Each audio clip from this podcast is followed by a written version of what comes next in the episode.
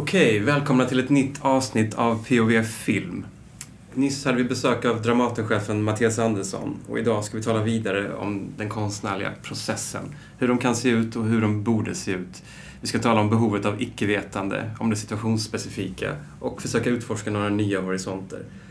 Här i studion i Stockholm finns förutom jag Jona Asp, regissören Lisa Langset och filosofen och författaren Jonna Bonemark, professor i praktisk filosofi på Södertörns högskola. Välkommen hit Jonna. Professor i filosofi, men jobbar på Centrum för praktisk kunskap. Det är faktiskt intressant för att i Sverige så delar vi ofta upp filosofin i praktisk och teoretisk, men på Södertörn har vi bara filosofi. Så ska det vara. Tack för det. Många kanske också har hört, hört, hört dig i um, Filosofiska rummet i Sveriges Radio där du mer verkar återkommande. Och häromåret fick du ett stort genomslag med boken Det omätbaras renässans där du går hårt åt New Public Management och dess avhumaniserande effektivitetsmetoder. En slags blankettiver som du benämnde som förpappring eh, och som tillsammans med massa annan undersökning och granskning tillåts ske på bekostnad av kvalitet och mellanmänsklighet inom skola, vård och omsorg men även andra fält. Och vilket du menar leder till ett demokratiskt problem. Och som en röd tråd löper begreppet om icke-vetande, att människan inte, inte längre tillåter sig att sväva i ovisshet utan måste mäta och veta allt.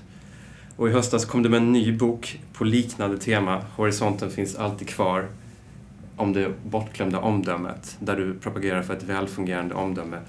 Inte bara kan vara frukten av kunskap som vi känner till, alltså det säkerställda, utan också en del av en personlig utveckling som inte ger efter för, men ändå bejakar det okända och de egna känslorna. Eh, jag undrar bara så här, vad tänker du om den senaste skoldebatten som, som, som pågår nu alltså, kring utförsäljningen av skolan? Varför blossar den upp nu? Alltså, kunskapen har ju varit känd under lång tid. Så jag undrar liksom, vad är det för känslor som har tagit sig in i? Ja, nej, men det är jätteintressant och vem vet, eh, höll jag på att säga, men att vinsterna kommer upp som tema igen och att det är ett absurt system. Eh, den diskussionen har varit så död och jag tror många har liksom gett upp den. Ja, men det där kan vi ändå inte göra något åt just nu för det finns ingen politisk majoritet för det. Eh, och så har man liksom släppt den. Och jag undrar om Corona i alla fall har hjälpt oss att att bottna lite mer i, i grundläggande moraliska existentiella frågor. Och att när den kommer upp igen nu så blir det så här, ja varför gör vi så? Vänta nu, det här, det här ser ju faktiskt galet ut. Mm. Så att det, jag tror att det kanske hjälper till. Och just när många människor måste leva på ett annat sätt i, i coronatider, att det då också, ja men då, då kommer alla så grundläggande frågor till ytan men vad är egentligen viktigt? Vad kan jag tumma på? Vad kan jag inte tumma på? Och, och vad är viktigt här i samhället, liksom både på samhällelig och, och liksom privat nivå? Så att, jag hoppas att fler sådana så underliggande... Mm, men ser du fler sådana tendenser, förutom inom skolan? Liksom att folk är beredda att bejaka mer? Ja, men jag tänker att eh, alltså de frågor jag har pratat mycket om, om just omdöme till exempel, och eh, överadministration. Alltså, eh, mm, det, det, blir svårare och svårare att försvara även de systemen som inte bara handlar om, om vinster. Eh, så att eh, ja, men det finns faktiskt ingen i den svenska debatten just nu till exempel som verkligen försvarar New Public Management som ett bra styrsystem. Eh, så att, eh, och där, inom vården till exempel, så har det blivit uppenbart då att ja, men i corona, titta, kärnverksamheterna kom i centrum. Vad intressant. Jaha, hade vi sådana? Mm. Ungefär. Något att glädjas åt. Ja. Lisa Langset, eh, du har regisserat eh, Netflix aktuella dramakomediserien Kärlek och anarki som du beskrivit som en hyllning till leken, känslan och det omätbara. Och du har nämnt just det omätbaras renässans, Jonas bok, som en stor inspiration. Du har även refererat till boken i flera filmtexter, till exempel om Lars von Trier och Jane Campion. Vad, vad var det du fann i, i boken? Nej men jag gick och funderade på, liksom, jag hade liksom en eh, Ja, det, det, var verkligen en känsla som var väldigt så oformulerad eh, när jag började hitta på kärlek och anarki helt enkelt och, och gick och funderade. Jag tyckte också att det var jag var väldigt provocerad utav de här liksom, konsulterna som ploppade upp överallt och skulle liksom bestämma hur saker skulle göras. Eh, eh, även eh, liksom inom vården, även inom andra områden än vad det sen blev. Liksom, eh, nu blev det ju litteraturvärlden i kärlek och anarki, men generellt, jag läste tidningen så blev jag provocerad. Vad är det här liksom? Och jag upplever också i filmvärlden att det kom mer och mer idéer, liksom, experter som kommer in som liksom, kan komma från en helt annan bransch men börjar uttala sig om liksom, hur regissörer ska göra eller liksom, vad, vad, hur, vad för sorts film som ska göras. Så, så den provokationen har legat väldigt länge och liksom grott i mig och sen så stötte jag på eh, Jonna, dels liksom när hon talade i radio om det här och sen läste hennes bok och då sa det liksom bara klick. Nej men jag kände bara såhär, det var precis det jag behövde för Jonna är så otroligt välformulerad och hon är så skarp och hon har liksom eh, en tyngd samtidigt som hon är så eh, liksom närvarande i samhället på ett sätt som var jätteinspirerande för mig. Och hela tankemodellen hade du liksom också tänkt till, till sitt slut på något sätt. Liksom. Eh, så att jag, den betydde jätte, liksom, Alltså dels boken och så, men liksom hela den här liksom utarbetade liksom tankeidén om det som mm, tror, att det mätbara och det icke-mätbara och liksom som präglar vår tid var ju liksom hela, utgångs, hela utgångspunkten för mig i Kärlek och anarki. Så att jag är jätteglad att sitta här och prata med dig. Och det, här är så, det här är så kul för att den vanligaste kommentaren jag fått om jag är ute och föreläser eller som respons på eh, både den boken och eh, Horisonten, den senaste, är ja men du sätter ord på någonting som jag har känt av, som jag liksom har, har vetat men jag har inte haft orden eller tankesystemet för det så. Mm. Och det är också den kommentar jag blir allra gladast för. För jag tänker att um, att, att det har funnits en väldigt liksom bred erfarenhet av att det är någonting som är lite galet här. Mm. Men att eh, vi inte har haft, alltså då tänker jag att mitt jobb som filosof är att hjälpa till att verbalisera eller liksom eh, se någon sorts eh, struktur i mm. det. Ja, så, så egentligen så, så, så, så, blir jag glad för att jag lyckas göra mitt jobb. så, men också att det, det är klart det är en bekräftelse också i att, att lyckas Eh, ja, men, att det är en sån bred erfarenhet. Mm. Jag, jag har träffat på den hos undersköterskor, ja. hos lärare, hos, jag menar, även hos eh, statistiker har jag stött mm. på den. Mm. Så, så, att det är liksom en sån bred och framförallt i den professionella mm. världen då. Men precis, för det är både det här det som går att mäta och inte mäta. Men sen tycker jag också att du har satt fingret på det här eh, den som gör mm. och den som tänker ut. Liksom. Och det är någonting som jag, jag, jag satt på ett möte, jag ska, tänker inte hänga ut någon här, men i filmvärlden högt upp eh, 2013. Det var liksom eh, då som jag det var ju innan jag började tänka på det här, men det här har gått länge, länge och mm. funderat på de här sakerna. Och som ett exempel på det så satt jag då på ett möte högt upp i, i filmvärlden där man pratade om vilken typ av film vi skulle göra i Sverige. Och då stolpade man upp så fyra punkter. Det var, jag, eh, jag var ditkallad som någon representant för liksom regissörer och kreatörer och alla andra var liksom eh, pengamänniskor. Eh, och så stolpade man upp så punkter, de här filmerna ska vi göra i Sverige. Och då var det så här, eh, ja vi ska göra en film som, det ska vara liksom, eh, eh, eh vi, vi, ska ha hälften, hälften kvinnliga regissörer och sen så ska vi ha representation och så, så, så, vill vi att filmen ska komma till Cannes och så vill vi att det ska bli en publiksuccé. Mm. Och så satt alla i det här rummet och skrev upp de här fyra punkterna efter ett långt resonemang och kom fram till så här, den här filmen ska vi göra. Och jag bara så här, men ingen pratar om hur? Mm. Eller pratar om oss som ska göra den och vilka mm. förutsättningar vi behöver liksom, mm. för att kunna jobba. Och det, där, där, där föddes liksom den första liksom, personliga provokationen av det här mm. som, jag tror är ett, som jag tror är ett stort problem när vi pratar om liksom, vad man har för syn. Jag, för mig är det här liksom ett ganska svenskt sätt att tänka. Som jag, när jag har doppat tån i utomländska sammanhang så har det inte liksom funnits, jag vet inte om det gör också, alltså funnits den typen av så här, att man tror att man kan tänka ut. Man, mm. man tror att man liksom ska göra konst eller film på samma sätt som man bygger en bro. Man lägger in en beställning och så ska det se ut så här och så kommer det ut någonting annat. Man bara, varför inte? Jo, därför att det är människor som ska göra det här som dels eh, har eh, liksom, olika typer av eh, liksom, erfarenhet rent professionellt hur man gör men sen handlar det ju också om helt andra faktorer när det är konstnärlig verksamhet som jag brukar kalla för besjäling. Mm. Men det, är, så, så. men det är en övertro på att äh, egentligen kunna manualisera fram en bra film. Och du illustrerar ju det i Kärlek och anarki också. Att så här, äh, det finns ju med äh, på ett hörn där med content-diskussionen. Liksom. Ähm, och, och, där det finns, jag tror nog dessvärre att det inte bara är i Sverige som den övertron på att ja, men här har vi, att, att vi liksom lägger ihop saker och ting. Och framförallt, det svårare ju mer pengar det finns inblandade. Och film är ju liksom dyrt att göra. Och att det då blir ännu lättare att så här vilja eh, ja, men, eh, lägga upp planen först och sen tar man in den här kreatören som ska Mm. göra. Istället för att börja i, i det konstnärliga skapandet Mm. som trots allt all konst eh, är, är beroende av. Och här är så tydligt i, så i hela konstvärlden så är, är ju konstnären alltid den på något sätt som är lägst betalt eller som kommer sist om det inte är en, en jättelyckad, men de är så få liksom. Mm, mm. Eh, och alla andra administratörerna Ja. av, av konsten får ju, har, har ju en fast månadslön och, och kan vara rätt välbetalda. Mm. Eh, och sen så som konstnär så ska man mest bara vara glad att någon Mm. vill titta på ens verk. Och så det är så många, om, om, om man, ja men faktiskt, som liksom profiterar på eh, den, de skapande människornas arbete. För att de har ju status, de har kulturellt kapital. Mm. Så att eh, det är deras kapital. Precis. Men vad tänker ni liksom händer med konstnärerna i en, i en sån process? Liksom? Om, om den här ledningen i högre och högre grad liksom följer särskilda riktlinjer liksom med formulär på förhand etc. Liksom. Mm. Och att filmarbetarna då måste liksom följa de här objektiva värderingarna. Vi pratade lite om det sist med Mattias Andersson, ju, just behovet av det subjektiva. Liksom. Liksom, vad, tar det subjektiva vägen i den här konstnärliga processen när man har att förhålla sig till sådana riktlinjer? Tänker. Alltså jag tänker att Särskilt om man riktlinjerna... inte är etablerad.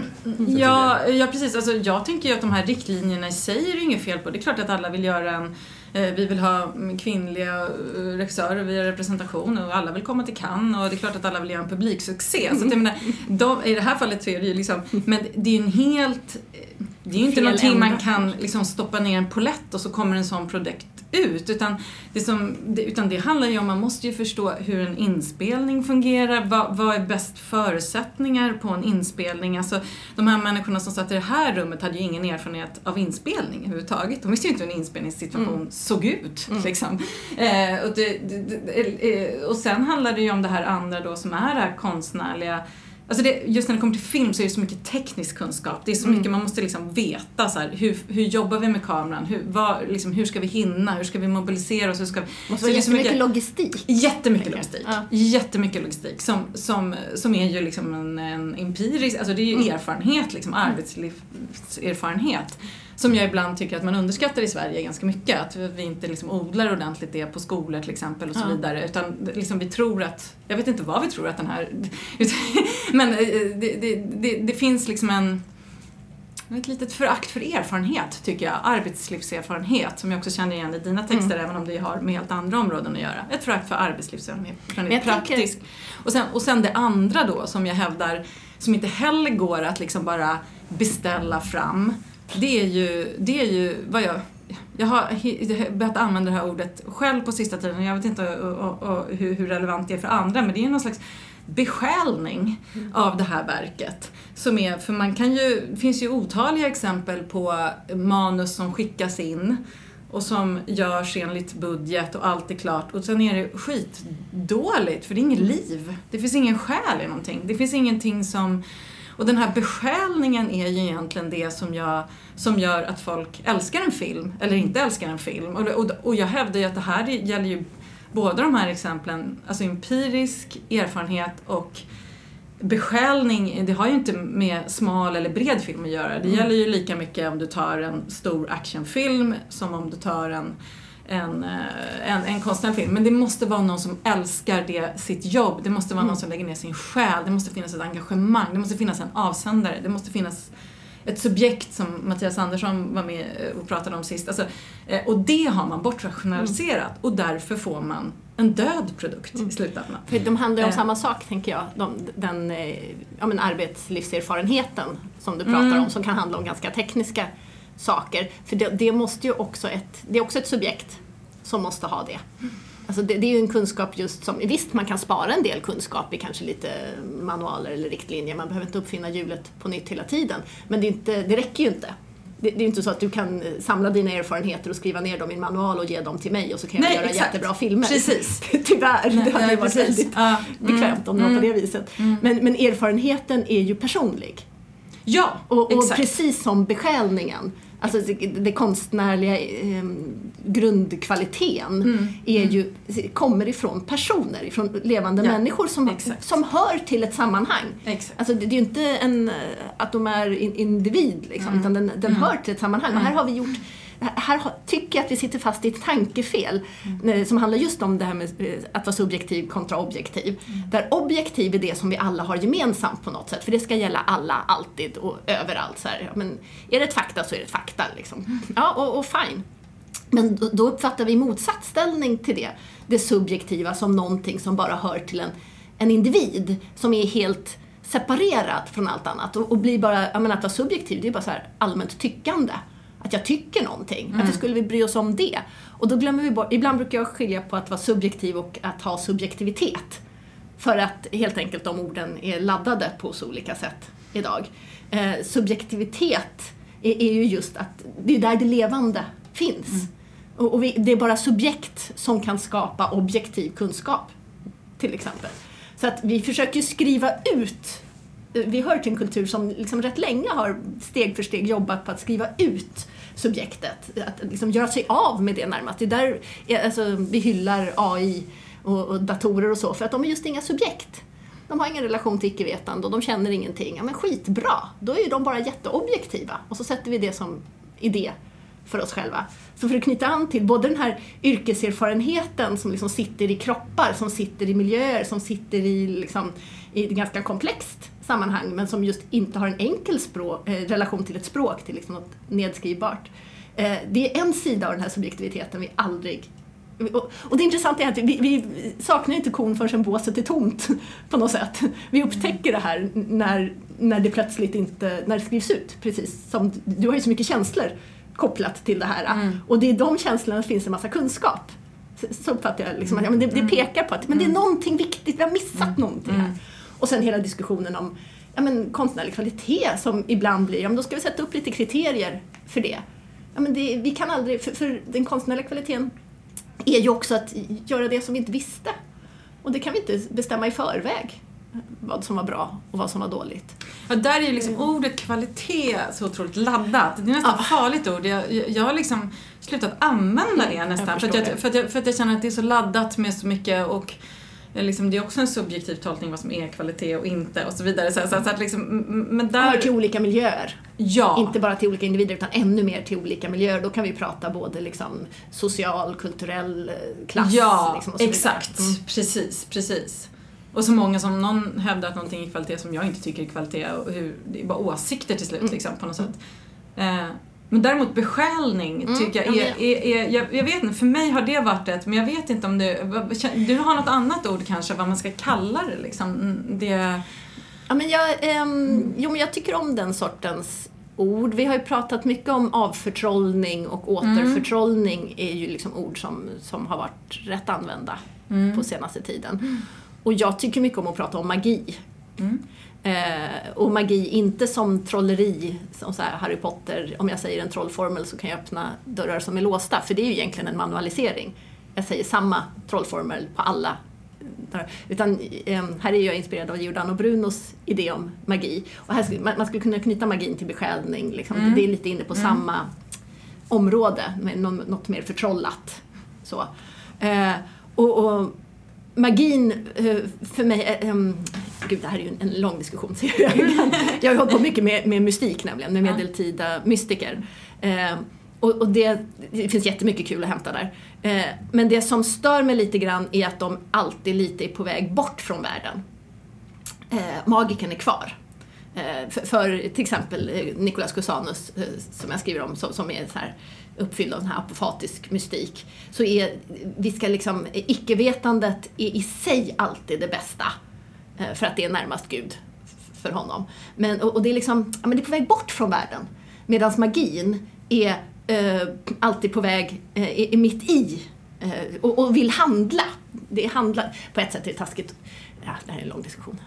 Eh, men, men, men bort från världen eller i världen, det förstår jag verkligen. Ja, det, det och, och framförallt det handlande, att magiken ja. är liksom handlande och vill forma mm. om Skapande. världen och skapa ja. värld. Mm. Mm. Och, och, så det är det mm. jag tycker om med den. Mm. Och, men för eh, Giordano Bruno då, och liksom den typen av, av 1500-talsmagi, så är ju eh, magin en, en syn på hela världen, där världen eh, tar sina former, därav ett begrepp som självformande materia. Eh, som jag använder mig av. Att, att liksom, världen är den här materien som hela tiden tar sina former och som just nu har tagit sig formen som Lisa, Jon och Jonna eh, här. Alltså, vi är en del av det. Och, och, det gör att vi kan fortsätta att omforma världen och skapa böcker och filmer och, och poddar och grejer. Um, och då um, är det där någonting som tar form inifrån sig själv. Den materian vill liksom hela tiden gå vidare och göra någonting. Så det är liksom en kraft inifrån. Och här någonstans tänker jag att man liksom eh, det är en helt annan grundsyn än den här objektiva, distanserade, neutrala eh, som handlar väldigt mycket om yttre orsaker på någonting. Och där man skiljer väldigt starkt på det som är, är passivt och det som är aktivt. Så vill ju jag liksom jag pratar om paktivitet, om, om, en rörelse som kommer inifrån och formar om och agerar. Alltså som Mm. Men hur ska, man, hur ska man, oavsett om man kallar det subjektivt eller magiskt eller, eller paktivt då, att man måste vara lyhörd, lyssna och ta in men också omvandla det till, till någonting aktivt. Liksom. Mm. Eh, men till exempel som, som medmänniska eller som konstnär, liksom, hur ska man kunna försätta sig i det här tillståndet som, som, som ni pratar om, oavsett om det är besjälat eller magiskt, eh, i den här förpapprade världen. Ja. Hur ska vi få tillgång till de? Men alla som har en dragning, och det är så fint i, i Kärlek och anarki, att eh, konsulten, liksom, hon har ju de här delarna i sig och i den mån vi är levande så har vi, vi är ju alla medskapande och har liksom någon sorts relation till det skapande. Sen gör en del av oss det till en profession. Men alla människor är, är ju liksom skapar ju någonting.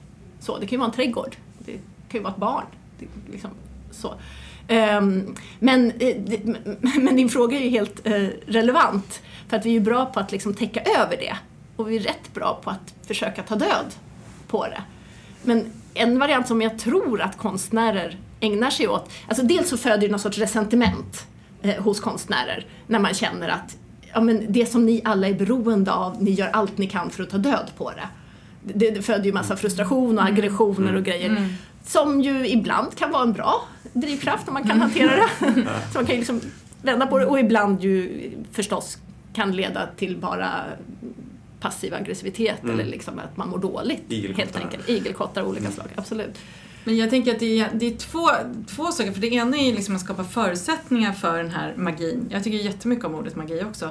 Eh, eh, och det, det, tror jag, det tror jag förutsättningarna måste liksom eh, komma lite av att man fokuserar på det eller har tilltro till att den skapande personen, liksom ge den det utrymmet. Ja. Alltså jag tror att det liksom är det som, om man tänker liksom kulturpolitiskt, att det måste finnas en tro på det och att man överlämnar eh, ett förtroende och en liksom mm om man vill vara lite dramatisk kan man säga att man underkastar sig den, här magin eller på mm. något sätt, eller liksom ja. hävdar att den är av vikt i alla fall. Ja. Man, man, tar inte bort den, man rationaliserar den inte utan man, man ger den rum och, och den måste och få ta sina vägar och, och man kan inte veta från början precis Exakt. vad det ska bli för att då har man dödat det. Eh, då har man dödat det. Och då, mm. men, men att man i alla fall liksom eh, bekänner dess existens och värde måste man ju på något sätt göra. Och sen är det, vad sa du? Konstnärslön sa jag. Ja, precis. Sådana typer av liksom, eller och också eh, i, när det kommer till film så tror jag handlar jättemycket om liksom att, att, att, eh, att kreatörerna måste få tillbaka liksom sin heder. Alltså liksom få känna så att det vi gör är viktigt och det vi gör spelar roll. Det är inte så att vi bara ska gå och vänta på att vi ska verkställa den här boken som något produktionsbolag har köpt rättigheterna till utan mm. det måste finnas en annan betydelse för oss som är verksamma. Liksom. Eh, så det är någon slags, och, och, det, och det tycker jag är en det är mer en utgångspunkt eller ett tilltal eller ett sätt liksom, man, som man kan börja ifrån. Liksom. Eh, och sen... Och sen eh, För man får ju en väldigt manualiserad känsla utifrån det. Att Ja, det har ju blivit så mer och mer bara under de Precis. år jag har jobbat. Alltså jag började jobba med teater 2002 kanske, så det är ett tag sedan. Och sen så film då. Bara under den här tiden jag jobbar med film så har det blivit mycket mer eh, eh, i Sverige. Alltså tanken om att liksom Mm. man ska beställa saker, beställa, beställa liksom. Istället för att så här, vad vad, vad, vad är det för berättelse som, som liksom kommer ur de här kreatörerna? Ehm, ja, det är den första punkten. Sen är den andra punkten hur man då personligen försätter sig i det magiska tillståndet. Det är en snårig... skär- skärmar sig från världen. ja, precis. Alltså hur gör man Utan det? skärmar. Det kan vara både... Jag tror att jag har testat de flesta metoder. eh, men, men, men, men, men, eh, ja, men det är två egentligen olika frågor Ja. på ett jätteintressant Det ena är en ämne. liksom. strukturfråga och det andra är mer liksom individuell. Ja, exakt. fråga. Individuella. Och, där tror jag Ja. att det, och de är just personliga, tror jag. Mm. Djupt Ja. personliga. Där, och det, jag älskar ju att läsa om konstnärers olika metoder för att nå olika tillstånd genom historien. Det har ju varit alla möjliga sätt som folk har att, liksom, att hitta till det här. Liksom. Och de senaste trend, alltså det går ju trender i, i det också. Det går berätt, skapas berättelser om hur man gör på individuell nivå. Jag skulle säga de senaste trenderna är väl att vi just ska göra det tillsammans.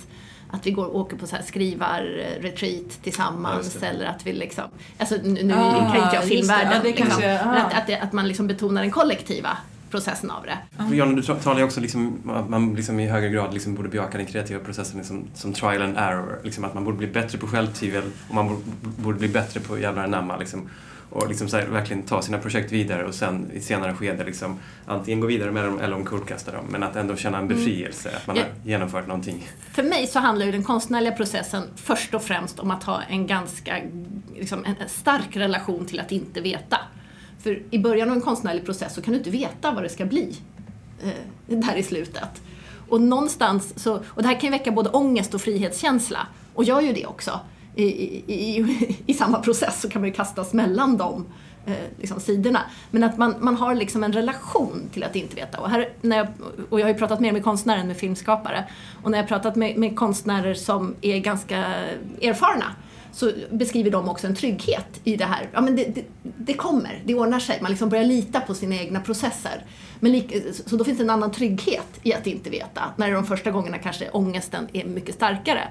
Men det man gör där i det här icke-vetandet är ju inte att man bara sitter och inte vet, utan det är ju att man börjar ana, man ser någonting, man känner någonting, man fångar upp någonting, man liksom börjar se ett mönster. Eh, och just den här liksom tentakel processen, den kan ju vara rätt ömtålig men den kan ju också vara liksom, eh, ha sin egen, sitt eget driv. Den, alltså man kan ju, det är här konstnärer så ofta kan uppleva att ja, men det är den som fångar mig, det är inte jag som försöker fånga den.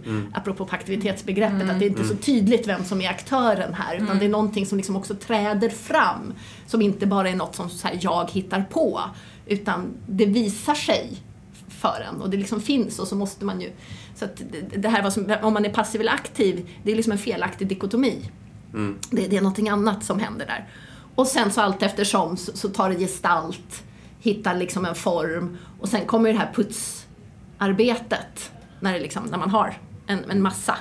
Jag brukar säga till mina doktorander att de ska skapa lera.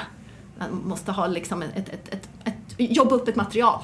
Så, och sen kommer liksom putsandet i det och att liksom hitta och forma och sådär. Och var man har sin njutning i den här processen det, är säkert olika från person till person. Det finns rätt mycket njutning hela vägen om inte ångesten tar över. Men känner du igen dig i det här Lisa? Liksom, Ja, vad, vad står du vid det här aktivitetsbegreppet? Så här, fast, kommer det till dig liksom, eller driver du det hårt själv? Liksom, och, Eh, nej men det blir gör du det väl- ensam eller vill du göra det kollektivt? Liksom?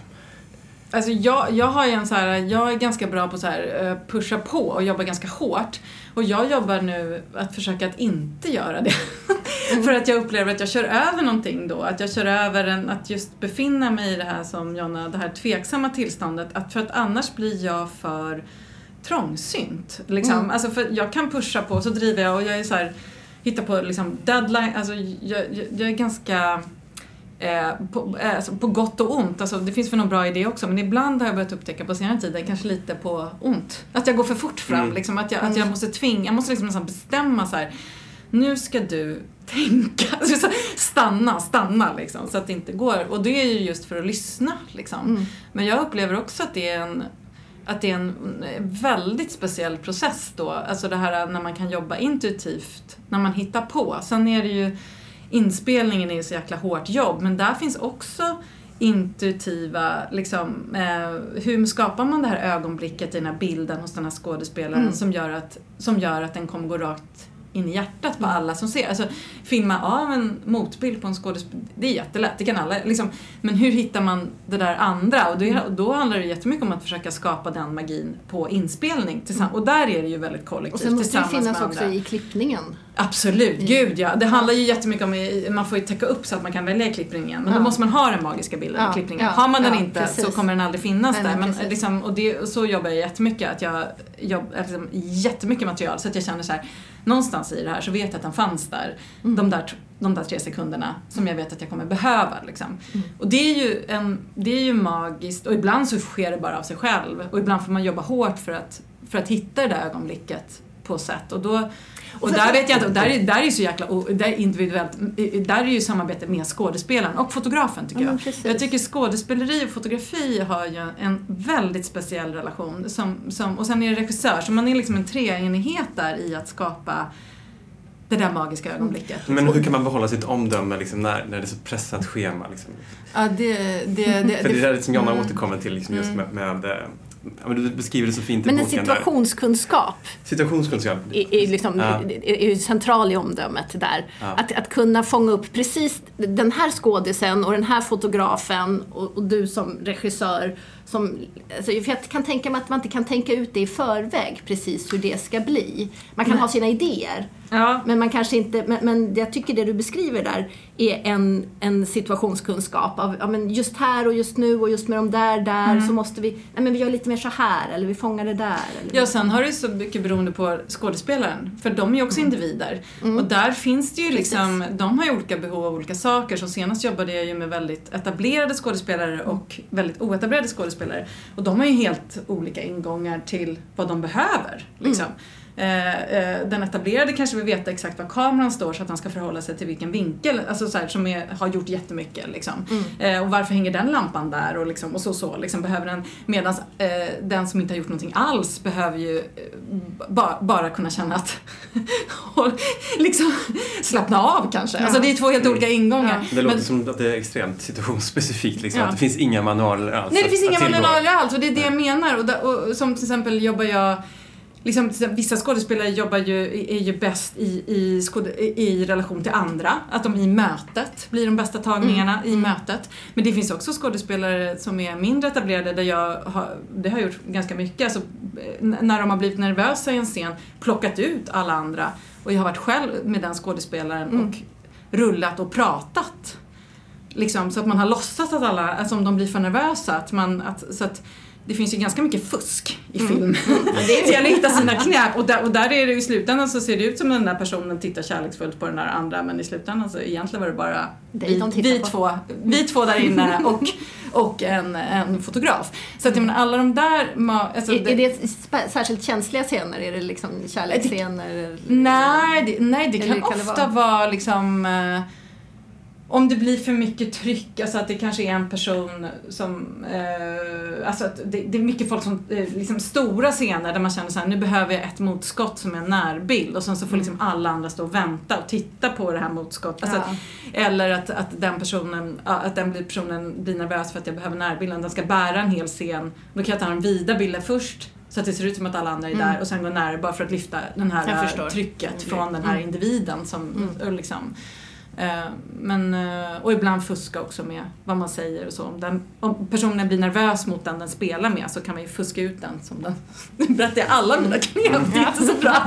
Men jag menar bara liksom att det Alltså det är ingen som blir förvånad över att det är illusion vi ser. Nej, exakt, precis. Jag menar bara liksom, men, men allt det där är ju... Eh, eh, Magikapande.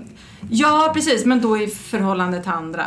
Mm. Men det är en del som jag tycker jättemycket om och som är spännande för att man vet aldrig hur en dag ska bli. Man har ingen som helst aning. Det upplever, eller man, har, man försöker skapa så mycket trygghet man kan. Man har man skapar ju en arbetsmetod som man kan luta sig mot men så måste man hela tiden vara beredd på att vad som helst Har du tänkt hända. på samma sak där? Om, om du känner att nej, men nu måste jag bromsa mig lite så att eh, jag inte tänker för snabbt. Absolut. Att det blir samma sak där i den situationen. Att, ja, men nu vänta nu, jag hade tänkt sådär men nu måste jag lyssna in.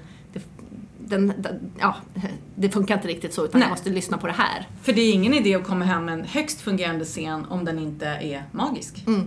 Alltså det är ju, och den, det är ju, så är det ju. Mm. Alltså liksom, man kan ju filma av en scen och sen, den funkar, alla förstår vad scenen handlar om. Alla, alla liksom, det, det är inga berättarkonstigheter utan man har täckt alla repliker, man har täckt allting. Man kan klippa den jättebra. Men den är tråkig. Mm. Eller den är, mag- den är inte magisk. Mm. Eller med humor är det jättemycket så tycker jag. Mm. Att det liksom är så här, det här funkar ju jättebra men det är inte roligt. Varför är det inte det? Jag vet inte, Mm. det är inte det. Så liksom, då får man leta efter den där lilla ögonkast, ögonkastet som helt plötsligt gjorde att, liksom, att man började skratta. Mm. Fast inte, och, det, det, och det, humor är jätte intuitivt och Verkligen. nästan mystiskt tycker jag faktiskt. Faktiskt med mig själv så är det jätteofta när jag jobbar med kärlek och anarki så var jag såhär, det här är ju roligt, jag vet inte varför men det här, det, nu garvar jag så att det blir bra liksom. Alltså, och försöka lita på det och, och det, det är väl det jag menar att det är det är någon slags trygghet och någon slags, eh, att våga lita på det magiska både i den inre processen men även i gruppprocessen är ju eh, Ja, det, det, det är ett liksom, självförtroende eller en, en, som, som jag tycker att man ska vårda hos filmskapare. Det är väl det jag vill komma. Det handlar väl om omdöme eller liksom, alltså, så att liksom den, nu pratar jag om liksom, in, där pratar jag inte bara om mig själv utan jag pratar om liksom oss som skrå. Liksom. Ja, ja. Men det ställs ju på sin spets, verkligen. I det Lisa beskriver nu, alltså just det här, man har sin vision, men sen är det väldigt många andra behov och massa situationer som uppstår. Liksom så här. Och det måste, Hur precis, och det måste bli förnuft i det? magiskt Ja, i, i det. Jo, men, och, och, och Du sitt, drar ju det här exemplet i boken också om, om förskolläraren som är ensam med, med 20 Mm. barn i, i, i parken och de har jätteroligt, 19 av dem, medan Mm. de 20 förfryser i sina fingrar. Hur ska man göra liksom? Det är ett bra exempel. Jag tänkte att det var parallell till Lisas situation. Jag känner igen mig jättemycket i din beskrivning av förskolesituationer. Nej, nej men eh, för, där handlar det ju också om, att någon blir utsatt eller så. Det kan förstås också vara att det blir mycket väntan eller liksom, är, det jobbigt eh, för någon så. Men den här liksom, f- som vi ibland kallar för fingertoppskänsla eh, och, och som jag tänker är jätte Alltså förskollärarna har faktiskt beskrivit det lite på liknande sätt, eh, inte just den situationen men andra, där ja men hur får vi det här att funka. Hur- När får vi, alltså jag har en doktorand som skrev en avhandling om förskollärares kroppsliga kunskaper och hon pratar om sväng. Hon är dansare från början har liksom med sig en massa sådana ord. Eh, och, och de beskriver när det funkar, alltså när de får magin Eh, i, en barngrupp. Och, det- börjar mycket med ett sväng mellan två personer som sen kan liksom fortplanta sig i gruppen. Och det kan vara mellan två i personalen eller mellan två i barnen. Och sen så, liksom, så hittar man, alltså det är jätteintressant hur stämningar och liksom eh, det blir någonting väldigt levande och någonting väldigt affirmativt, något liksom positivt som, som så här sprider sig i gruppen och så gör man någonting, undersöker någonting, hittar någon fråga eh, Så. Och det där beskriver ja, många förskollärare som lite grann yrkets kärna. För, för det är dit man vill.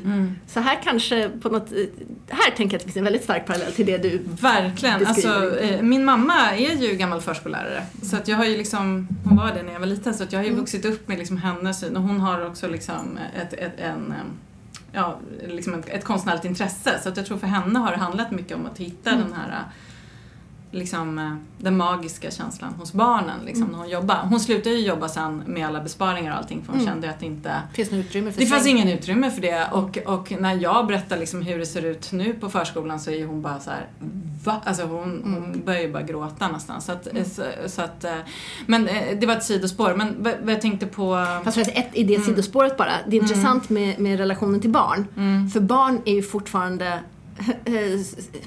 Ja, men där accepterar vi så mycket av det levande. Och hos barnen så finns ju det här konstnärliga undersökandet och anandet. Och liksom, det är så mycket där som som är väldigt, alltså förskollärare upplever jag ofta som, de kan vara väldigt levande personer för att de är så nära det där. De är ganska nära konstnärliga processer. Absolut. Just för att de är så mm. nära eh, att göra saker med mm. barnen. Mm. Um, så att här finns också, och det, det är på många sätt ett så här lågstatusyrke i mångas ögon. Uh, och det är mycket högre status att, att bli chef och att hamna in i byråkratin och, och sitta på kommunen och organisera förskol, alltså in i vuxenvärlden. Mm. Och där, alltså jag tänker de problem som beskriver hänger kvar, hänger ihop med den värdeskalan, Absolut. med liksom de grundvärderingarna. Mm. Jag tänkte och, och hur, hur, fort det försvinner också i, i så hög grad. Ja. Från, från, det är mycket, som, mycket fantasi som, som ska som ska bejakas liksom, i tidig ålder i den mån det finns mm. tid för det. Och mm. litteraturen, inte minst barnlitteraturen, är full av liksom, eh, ja, men uppmuntran till att eh, bejaka sin fantasi med olika mm. exempel. Mm. Men sen när man liksom går in i skolåldern och kommer upp till åldrarna med mm. betyg och sådär, då är det ju, man fastnar så fort i kunskapskontrollen ja. som du beskriver här. Och har man, känner man barn i den åldern så märker man väldigt fort att det också är så i ännu högre grad mm. än ja. kanske när vi gick i skolan. Liksom, att ja. det är så här... Och snabbt så blir det multiplikationstabellen och Sveriges landskap och, precis. Alltså, min mm. dotter har precis hållit på mycket med multiplikationsläran och Sveriges landskap. Och så sitter hon på kvällen och så skriver hon dessutom på engelska långa texter om sin drak. Hon läser massa böcker om drakar och spelar spel på, på engelska. Och jag blev såhär, men gud har du skrivit det här? Och den kreativiteten och den förmågan, det syns inte i skolan överhuvudtaget. Mm. För, för att ja, men det var ingen uppgift som du skulle göra nu. Mm. Nej. Men jag upplever att det är ännu mer redovisande nu att de ska skriva liksom snarare tio sidor om något specifikt ämne ja. som alla ska göra samma sak. Mm. Där det handlar mer om att skriva av en bok. Liksom. Mm. Och det är liksom, jag tänker så här, någonstans handlar det ju om det här. Vad är det för konstnär som kommer ur det här? Liksom? Ja, ja, dels det, vad är det för konstnär? Precis, alltså, jag tror också att det här det här sättet att tänka som vi pratar om, den här rationaliseringen, det är ju någonting som genomström, det är väl det vi säger, i alla, ja. i, all, i oss alla, i alla områden. Så att jag menar, det, yeah. det är inte så att man pekar, liksom pekar åt någon och säger det är ju alltid ert fel eller inte, mm. eller så här, utan det, det är ju någonting som liksom har sipprat ner och det, jag tror det har sipprat ner med hjälp av digitaliseringen. Mm. Alltså mycket så att vi, vi kan också mäta mm. mycket mer än vad vi har kunnat. Mm. Det var ju också någonting som jag försökte liksom, var, tyckte var intressant i Kärlek och anarki, att jag försökte en hyllning till det analoga mötet mm. mellan Sofie och Max som är liksom eh, det, det, är fysiskt men det är en lek liksom, mm. som, som sker mellan dem medan hon då är representant för liksom, räknandet och det digitala. Dels så kan vi ju se liksom, en stor trend och för, alltså, mot eh, hyperrationalisering och eh, extremt mätande och manualisering och så vidare. Mm. Eh, som har gått genom hela 2000-talet. Eh, och det är så intressant eftersom jag är runt och pratar med folk i olika branscher. Och jag trodde inte att det var så utspritt. Men folk på Volvo berättar om eller Statistiska centralbyrån, e- eller konstnärer eller förskollärare. Sådär. Det, det är en sån, sån liksom samhällstrend under hela 2000-talet. Men det är också en trend som liksom har ett sånt tydligt slut, för den blir liksom om vi, upp, om vi tänker att vi ska mäta och manualisera saker och ting så finns det inget stopp. För det finns oändligt mycket vi kan mäta och manualisera. Och till slut så blir det absurt. Alltså för, och var den där absurditetens gräns, den går tidigare för vissa människor än för andra. Men liksom, riktningen går till att till slut blir det absurt. Så på det sättet är jag optimist. Att det, det, det kommer att bli så absurt till slut så att det liksom och här kanske någon sorts reformism på ett sätt är, är det värsta. Jag brukar försvara reformismen men, men eh, om man bara tar ner det lite grann, så här klassiskt eh, eh, socialdemokratiskt manér. Liksom. Men, men den här, jag tror fortfarande att absurditeten kom till en gräns och då liksom då ser man vad det är man har saknat. Och då värderar man det och då kastas mycket om för att så har det också sett ut tidigare i mm. ja, historien. tes antites. Ja, men alltså, att, liksom att, man, att det går, jag, jag, tänker också, jag tänker också att det kommer komma en jättespännande liksom, revolution mot det här mm. sättet att tänka som, som, som jag hoppas att jag hinner mm. vara med om innan jag, innan mm. jag dör. Liksom. Och den alltså, finns redan på mikro nivå. För det finns så många människor som liksom upplever en protest mot det här. Som, alltså jag tänker att kärlek och anarki är en protest. Att det liksom, eh, och, det jag tror att den anledningen till att det eh, liksom fick sånt gensvar, att den har fått sånt, sånt liksom, blivit så väldigt väl mottagen, är att den liksom odlar den eh, revolutionen. Liksom. Får, får jag säga en sak om den i relation, för, jag, jag, när jag såg den serien och, och jag visste eller hade läst att, att du var inspirerad av det omätbaras renässans, vilket jag förstås eh, kände mig enormt smickrad över. Eh, men det som var roligt var att ja, men jag, jag kunde ju liksom, jag, jag såg, jag, jag, såg hur du tänkte liksom. Eh, men så slogs, och det här låter lite absurt eftersom jag verkligen har pratat med många människor. Men jag har pratat med många människor om deras yrkeserfarenheter. Och plötsligt så blev det så här eh, en, ja, men en person. Och, och det, blev, ja, men det, här, det, det, blev så starkt och så påtagligt hur det här liksom formar människor. Och trots att det är liksom lite karikatyrer, karikerade, man kunde säga att det inte är ett mm. direkt personporträtt sådär, mm. men lika fullt så blev det starkt för mig att det Um, ja, men att det handlar om våra, våra psyken. Och, vårt, liksom. och egentligen var det ingenting som jag verkligen inte visste innan. Men att det ändå gick för mig. Alltså konsten är ju så stark här. Att det kan gå från de här ändå lite generella mm. idéerna till att bli just väldigt besjälat. Och det är just, ser du, det, det är i en person. Och det fascinerande med konsten här är att eh, hur de där hänger ihop. Att det är just för att det är i den här personen, i, hen, i Sofie, som det gäller alla. Det var fan det finaste någon har sagt. Så jag konfirmerar. Nej men gud, tack, vad glad. Det är precis så jag... Det är det som varit målet. Mm. mm men jag tänker att det är, liksom, det är så konsten liksom kan göra. Det är därför konsten mm. är så viktig. Ja. För, för, att det inte, för, för, att det inte är... Så länge vi mm. pratar i generella ord, och det här tycker jag är en av filosofins liksom problem, jag älskar filosofin, men vi lever i det abstrakta, i det generella, det är trots allt vår, vår hemmaplan. Och där konsten Eh, det, det, liksom, det tar oss inte riktigt på det sättet som konsten gör. För att vi, vi är alla personer och det är bara konsten som kan liksom göra det där steget mellan det.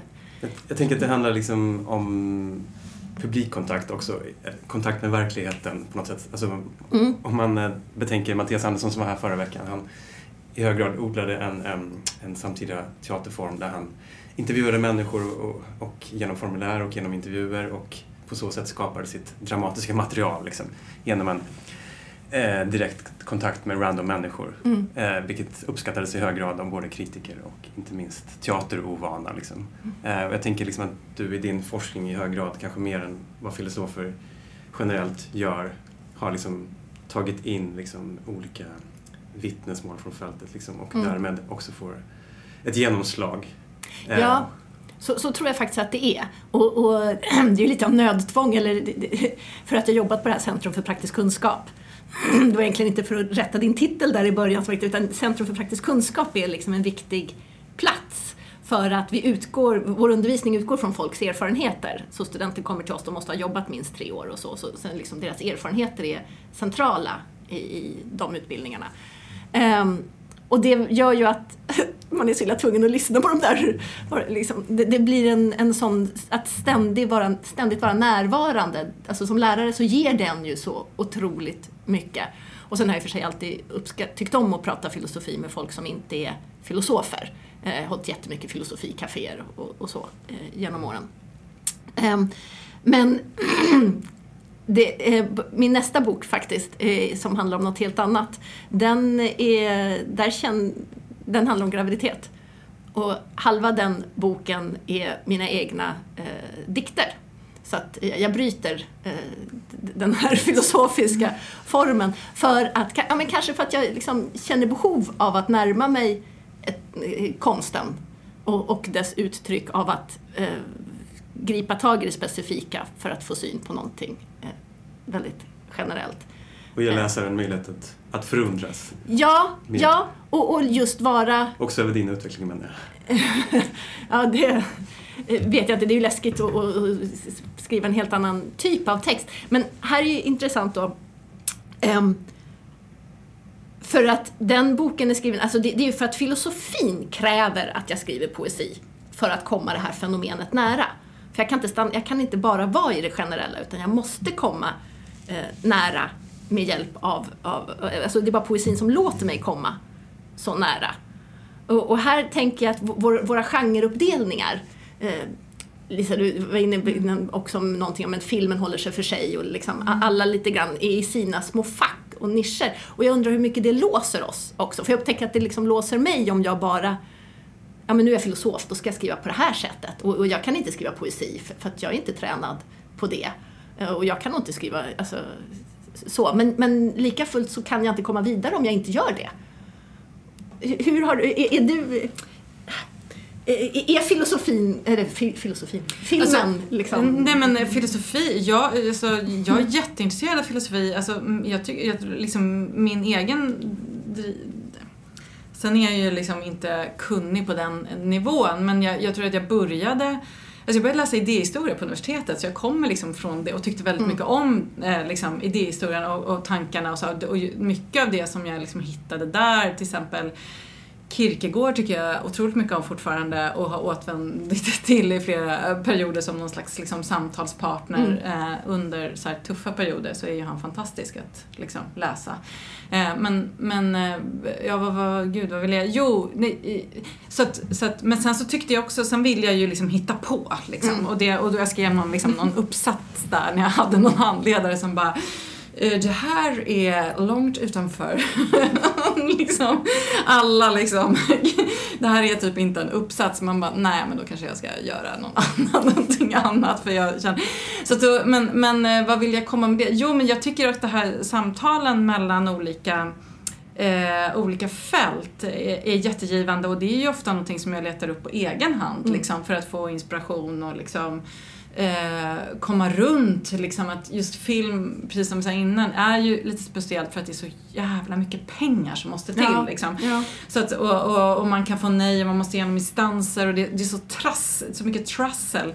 Men det är ju också liksom ett sätt att liksom ta sig runt det där och få energi från ett annat håll och inte bli nedgrävd i liksom eh, film, liksom, bran, branschen på något sätt som jag inte är så, liksom själva branschen intresserar mig inte så mycket. Så då, då, då, då, då kan man ju ta energi från andra fält. Eh, och där tycker jag filosofin Alltså jag försöker väl alltid göra idédraman. Jag försöker alltid ha en idé i botten. Även om liksom vad den är så ska det finnas liksom en, en existentiell idé i botten. Och, sen, och det är ofta så som jag börjar liksom, historierna och det kommer väl kanske från Mm. Alltså liksom en frågeställning som jag tycker är intressant att undersöka. Ja. Så, och där skulle jag ibland kunna tänka så här, herregud det är så jäkla jobbigt att göra film. Och ibland har jag tänkt så här, gud vad roligt det skulle vara att plugga på universitetet igen och gå tillbaka till det där undersökandet och läsa och referera. Liksom att inte behöva ha liksom, eh, ja kanske när jag blir äldre. Att jag, Det, det finns alltid kvar. Ja. Men, men jag tänker att jag undrar om en del av den här 2000-talsutvecklingen också blir en, en alltför stark liksom, nischning. Att, att expertsamhälle, liksom, om jag kan det här men då kan jag inte det där och då ska jag inte vara inne och dabbla på det. Och att vi blir liksom lite inlåsta i att men nu är jag det här. Alltså nu är jag, alltså, att, att det är på ett sätt, det förväntas inte av oss att vi ska vara eh, kliva mellan.